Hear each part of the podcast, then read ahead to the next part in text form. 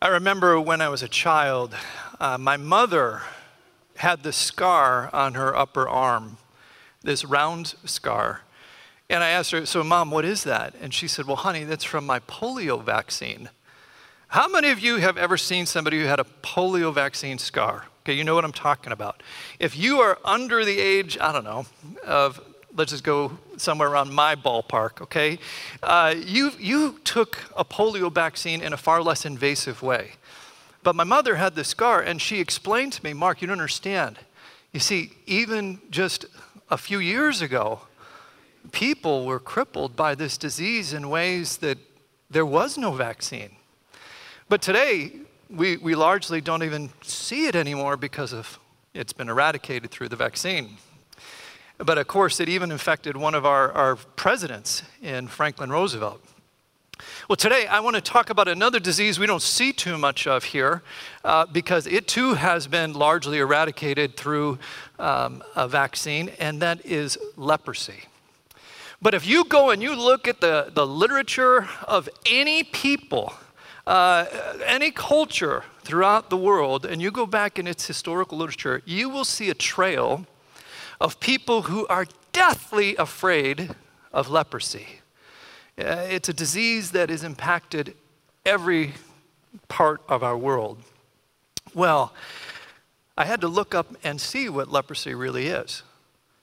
It is a long term bacterial infection that becomes visible in the skin and results in the ability to no longer feel pain. Now, you might think, well, wow, I don't, not too bad. But if you don't feel pain, then you don't know if you've injured yourself. And if you don't know if you've injured yourself, it can cause infection and eventually even the loss of limbs. Now, in biblical times, if you had leprosy, it literally meant that you were an outsider. And let me show you a scripture from Leviticus. Why? Leviticus 13, 30, uh, 45 and 46. The leprous person who has the disease shall wear torn clothes and let the hair of his head hang loose. And he shall cover his upper lip and cry out, Unclean, unclean. And he shall remain unclean as long as he has the disease. He is unclean. And he shall live alone. His dwelling shall be outside the camp. Okay, now at a time where they didn't have an ability to control infection, this was the solution. And as long as these poor people continued to have this disease, they were required by law to live alone, outside of the touch of the rest of the community. Rabbis, the religious people, were required to take at least six feet between themselves and the leper. And they, they literally, when they came around somebody else, were required to yell unclean. Sometimes they even had bells around their neck, like they're animals. Um, and of all the people in Israel who were ostracized the most, it was lepers. But lepers weren't only outsiders because of their disease. Most people thought leprosy came from a secret sin. And so these people were seen as like the biggest of all sinners because they thought obviously this person had committed a incredible sin that isn't known to anybody else but you can't fool god. God knows and so their disease was a manifestation of the sin that they must have committed. That is what people thought of leprosy. Now with this background let's continue in the gospel of mark and we're going to take a look at a passage. If you have your Bible with you, if you want to grab the one in front of you, I welcome you to turn with me over to Mark chapter 1, beginning in verse 40. Jesus is confronted by a leper. And having just told you, he's a rabbi. So, what is Rabbi Jesus going to do when a leper who's supposed to remain in isolation confronts him? Let's hear the word of the Lord. And a leper came to him, that's Jesus, imploring him, and kneeling said to him, If you will, if you want, you can make me clean. Moved with pity, he stretched out his hand and touched him and said to him, I will. Be clean. And immediately the leprosy left him and he was made clean. Now, one of the first things, I mentioned this a little bit earlier, that Jesus does to not only announce the coming of the kingdom of God, but to demonstrate that this indeed is at hand, is Jesus goes around and miraculously begins healing people. Why? Because in God's future kingdom, one day, when heaven crashes into earth in its fullness, there will be no more sickness, there will be no more suffering, no more tears. And so, with Jesus Christ coming, the kingdom of God is now at hand. And so, he is demonstrating in God's kingdom this is what happens people are healed because it was never God's original plan that any of us would suffer, that any of us would have sickness. So, this leper obviously has heard the reports that Jesus is healing people. And out of some sense of courageousness, he, he musters enough courage to, you know, he's breaking the law. He, he could be severely punished. And, and he comes out of isolation and he confronts Jesus. He kneels before him and he implores him if you are willing, if you want, you can make me clean. Now, there are a number of ways Jesus could have responded, right? He could have said, and it was in his legal right, to say, Get away from me. Go back to your isolation, and how dare you come within my space, particularly as a rabbi. But that's not what Jesus does. He could have simply said, uh, I will pray for you. And this is what Moses did when Miriam had leprosy. Moses didn't get anywhere near the disease, he prayed from a distance. Or he could have done what Elisha did. Elisha prayed and said, Go wash in the Jordan River seven times and you will be healed. But what Jesus does, and I got to tell you, this is one of those moments where if you don't recognize, and it's hard to see with eyes that are 21st century, in the first century, this would have been scandalous. He reaches out and he touches the leper. People would have thought, number one, that's nuts. Number two, you just spiritually contaminated yourself because when somebody is unclean comes into contact with somebody who's clean, well, it makes them unclean unless unless you're the king who has authority even over leprosy, even over matters of uncleanliness. So here's a man who, you know, when you get this disease, what you're supposed to do is you go to a priest and they say, yeah, you're infected. Ever since he got this diagnosis, he has been in isolation. Can you imagine how much it meant that the God of the universe touched him? He has not experienced human touch in who knows how long, right? It could have been years. I can't imagine going through one day of not gathering up my little kids and smothering them, right? And, and telling my little girl, you better kiss daddy, okay? Uh, and my wife, hugging and holding her. One day. But imagine years of not being held, of not being touched. Imagine how isolating that would be and how dehumanizing. And so Jesus could have done this in many different ways, but if he had stepped back 10 feet, this would be a whole different miracle, but that's not what Jesus does. Jesus intentionally touches the man. Why?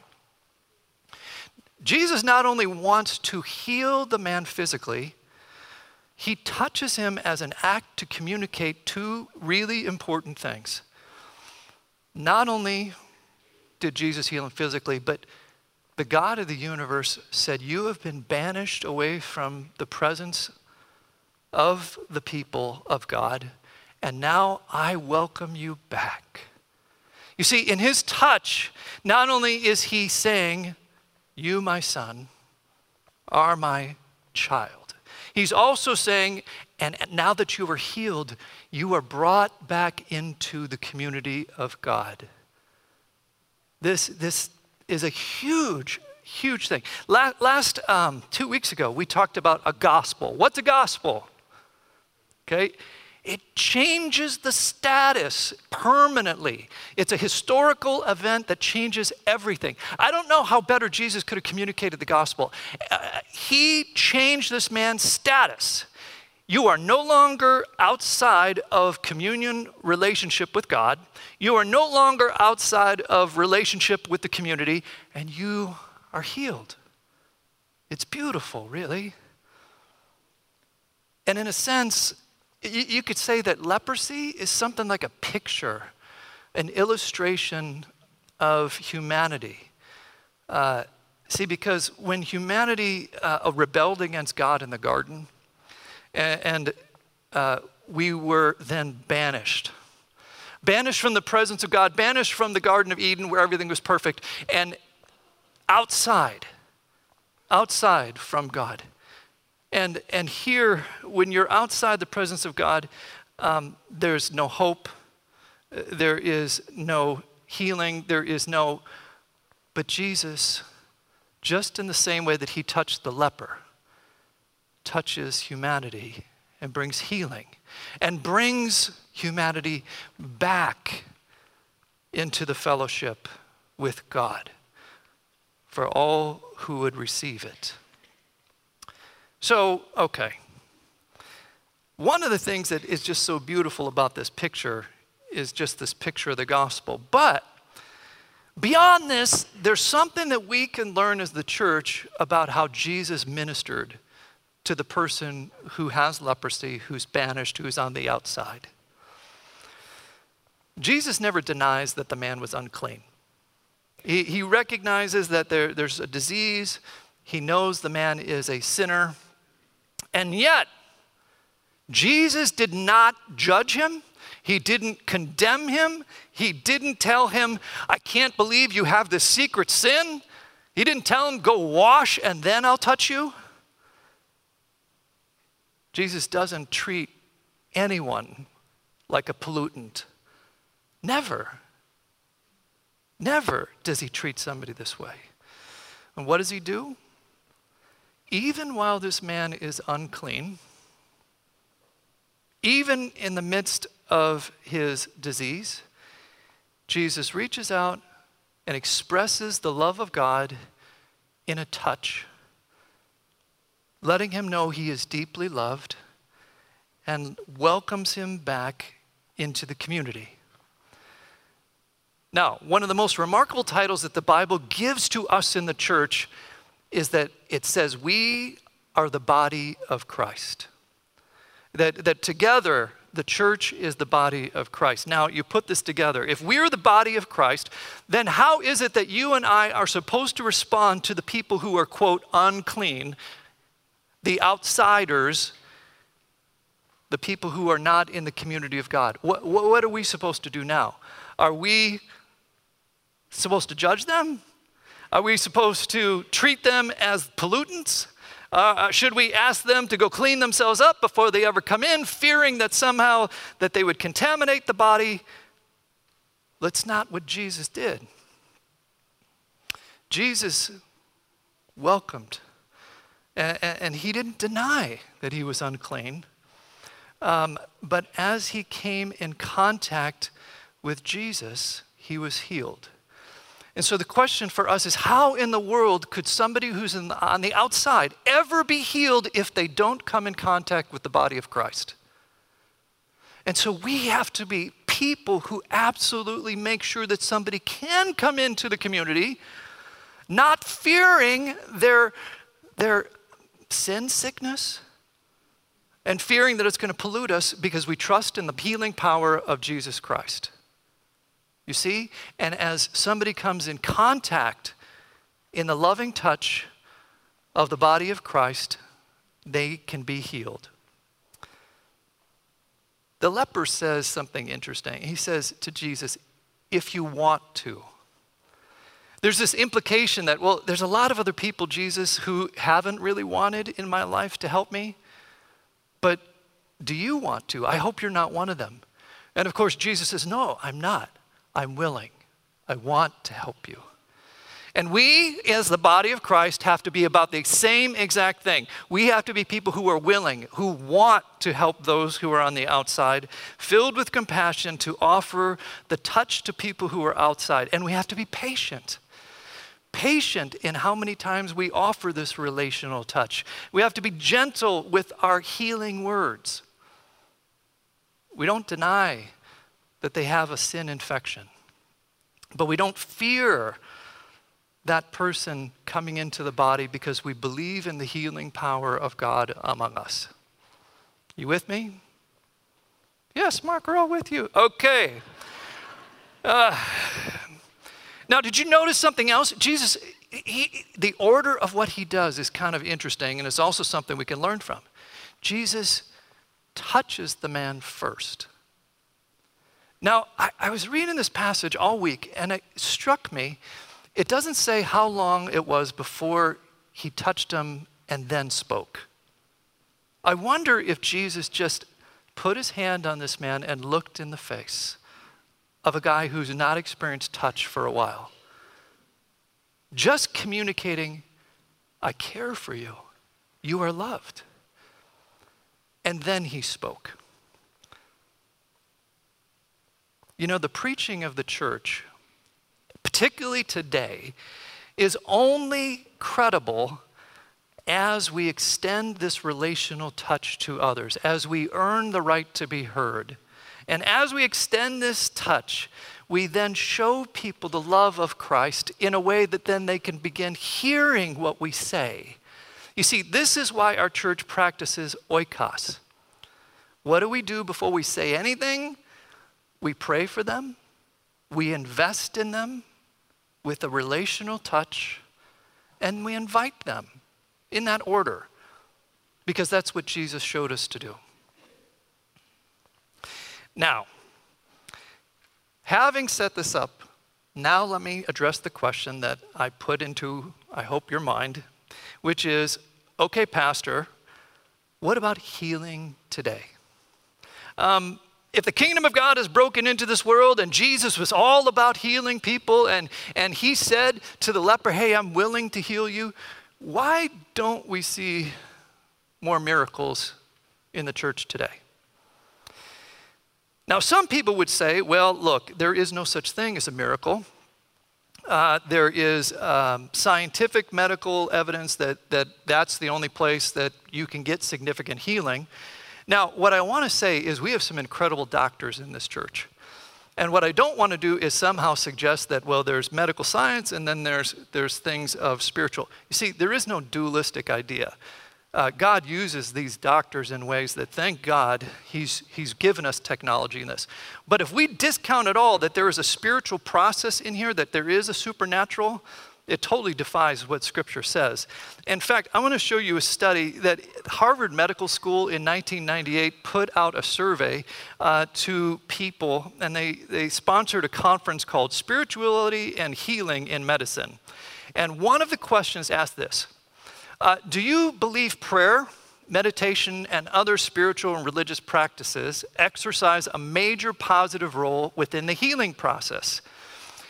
86% of Americans in general said, Yes, I do believe this. 94% of HMO professionals said yes, but 99% of family physicians said, You know what? I see people who are sick every day, and there's something to the power of prayer. There's something to the supernatural thing. And, and that to me was just astonishing. Okay, so there are some people who just they discount there is no supernatural. Then there's some people, there's another view that it's a minority view, but it's out there of people who say, well, you're sick because you sinned. And this is God's punishment on your life. Deal with it and learn from it. I'm not even going to take any time on this just to tell you it's wrong. This is not the Bible's view on these things, uh, and especially after Jesus Christ has come and paid the price for, for sin, it, it's just not, it's not a biblical view. Then there are some people who believe uh, that in the they believe in the New Testament. They believe that God poured out miracles uh, and, and, and in the early church to affirm who Jesus is, to affirm the ministry of the apostles in the, in the book of Acts. But they say, well, that was just to give some momentum to the church and affirmation, but that gift doesn't exist today. You see, it, no, that was just at the time. And the technical uh, description for this is cessationism, that, that this healing power of God is, is ceased. Okay, and I think mostly people draw this conclusion because they don't see it. Um, but here's the problem if the kingdom of God is at hand, and if Jesus said that this has come, then the God who really cares for you, not only spiritually, but also physically, and wants to see you whole, then we must allow for healing today. Um, we, we have to. And just because we haven't witnessed healings as frequently as we see in the New Testament does not mean they don't exist. In fact, I know there are people in this room today who will tell you, I know they exist because I know people. And especially if you go to third world countries today, I can guarantee you they would tell you, uh huh, God is deeply at work. Okay, so just because we don't see them does not mean that they don't exist. And who are we to put a limit on what God can do today? So, having said this, I will say, sometimes it's surprising to me that we don't see God act more frequently. And I got to tell you that often I'll have some of you in my office, and I'll even shed a tear with you, and we will pray together for God's healing. And I, I, I don't understand sometimes why God doesn't pour out his healing now. One day, God will pour out his healing in fullness, but I wish, as your pastor, that I could say, I understood why God doesn't do it more frequently. But what I can tell you this morning, and the most important thing I can tell you, is the miracle of healing that God wants to bring in all of our lives that goes beyond our physical goes to our healing with sin. Um, a few weeks ago, we studied Mark 2, and we talked about how these men brought this guy who uh, could not walk. They brought him on a pallet. They couldn't get in to see Jesus, so they ripped a hole in the roof. And as they're, they're lowering it before Jesus, they, they, I mean, it's, it's clear this man can't walk. And what does Jesus say to him? My son, your sins are forgiven. And every time in my mind when I think of this, I just know Peter's there elbow going, Jesus, it's his legs. Right? I mean, we know this. But Jesus says your greatest need for healing, despite what you might be thinking right now, is not physical. Your greatest need for healing is related to the sin that's infecting everything within you, which includes the physical. I mean, let's, so let's remember what sin is, what it does. See, sin is about a broken relationship. It breaks our relationship with God, with others, and even with ourself. See, it, it's a disease that infects us in such a way that it brings brokenness all around us. Um, and some of us, you know, you're here today, and you have, maybe you're here for the first time. And, and you're needing healing in your relationship with God. You're needing healing in this place of sin that's blocked your relationship with God. And um, maybe you're even here today and you're harboring resentment because God hasn't given you physical healing in the timing you've wanted it. Uh, let, me, let me tell you how to ask for healing here. And I've told you a number of times. A, admit you need God's healing. B, believe in Jesus Christ and that He is the one who actually can bring this for you because of what He's done, the cross and the resurrection. And C, no matter what He does to bring you physical healing, commit yourself to Him. and ask for forgiveness as you follow him. But the same Jesus who encountered the leper and said, I want to heal you and bring you back into fellowship with me, is the same God who's speaking today to you who says, I want to heal the effects of sin in your life to bring you back into relationship with me. It's our deepest need. And then there's other of us who are here and you're struggling from the wounds of sin and the way that it has broken your relationship with other people. Some of you are in so much pain over the way that someone has treated you in your life that you just can't even go through a day without feeling the past wound of someone in your life. Maybe even this morning you had a fight with the person you're sitting right next to. Okay? Sin has a way of breaking our relationships with one another. And maybe you, even this morning, need to have healing for what you did to someone else. But the same God who went to the leper and restored him to fellowship with the body and healed relationships with others is the same God who this morning wants to meet you with that healing power. And then finally, of course, we all struggle with our relationship with ourselves.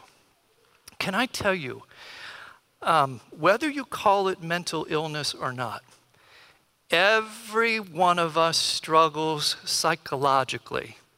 We struggle with our self worth. We struggle with wounds that have happened that you look in the mirror, and I do it every day, and just think, you know, there's something that's just not quite right in our personal relationship with ourself.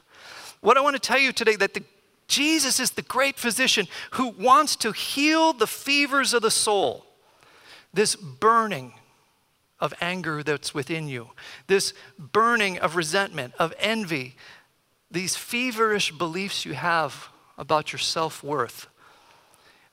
You see, the same God who came to the leper and healed this man of his leprosy and his own doubts about his worth is the same God who wants to come to you today to say, just as we did to the child, to Holden earlier, you are my child and you are deeply loved. No matter what, I want to bring healing into your soul. And when you think about it, right? Okay, these are the most important places we need healing. One day we're all going to die, physical healing or not. But these areas, with God, with others, and with ourselves, are the things that are eternal. These are the places God really wants to bring the deepest healing for us. And these are the places where miracles are happening all over the place. They continue all over through the Holy Spirit. Well, today, as I mentioned, I want to offer you the opportunity to come in touch with the body of Christ. Some of you have written out prayer cards, and that's good. But I, there's something about coming to agree in prayer with two, maybe three people, and to be able to say, I need this healing in my own life. Whether it's healing with God, whether it's healing with others, whether it's healing with yourself and maybe also physical healing. Um, maybe uh, you have been like this leper. Uh, maybe you've been carrying this weight uh, of what you're feeling is uncleanliness and not being connected to the community, and, and you're um, ashamed. Uh, you're wondering, you know, and if I come forward and I tell people what I'm really struggling with, would they judge me? Let me tell you, no. Okay? I want you to turn to the next person, person and to say to everybody, we're all messed up. Okay? Okay, we're all, every one of us. Okay? And so if somebody comes forward, we all need to come forward and look, look to the person. You really need healing. Okay? Look, you won't be judged. You won't be rejected. We all are sinners. We all have wounds. We all have darkness. And whatever you share in prayer will be held in confidence. That's dramatic. I love it. And so you ask, well, so, you know, like the leper took courage to come out of the shadows. Today would be a good day to come out of the shadows. And when you pray for healing, how should we pray? Okay? Let me put this up on the screen. The leper gives us a pretty good model for this. He says, Lord, because who is it that has the authority to help you in this? The great physician. He is the Lord. He is the one who brings ultimate healing. And then he says to Jesus, if you want. You see, and what that does is that gives us, a re- uh, we acknowledge Jesus, you, you can do this, but it's in your timing, it's in your way, and whether it's now or in eternity, I trust you. But there is a sense that ultimately, by faith, we say, I know you can heal me. You see, Jesus is the one who has the power to heal, not just in the first century, but now. So there's a good model for us that I'm going to leave up on the screen as we have this time together to remind you. And let me invite our prayer partners to come forward now. And so, uh, like I said, um, we're going to have this time of worship. And whether you come forward or not, I really encourage you to uh, take some time to pray. Pray not only for the people coming forward, but pray for yourself and, and ask the Holy Spirit to do something special today. And ask God for the kingdom of God uh, to be here on earth even as it is in heaven for people who are with us today who are hurting and suffering. And let me say, uh, of these people up here, uh, they will have a little bit of oil that if you want, they will anoint you with. And may that touch of the oil remind you of the touch of Jesus Christ and his healing power in your life. And whether he chooses to heal you now or later, you are loved. But I encourage you to bring whatever it is that you're struggling with, wherever it is that you need the healing touch of God, forward to the body of Christ. Let's pray.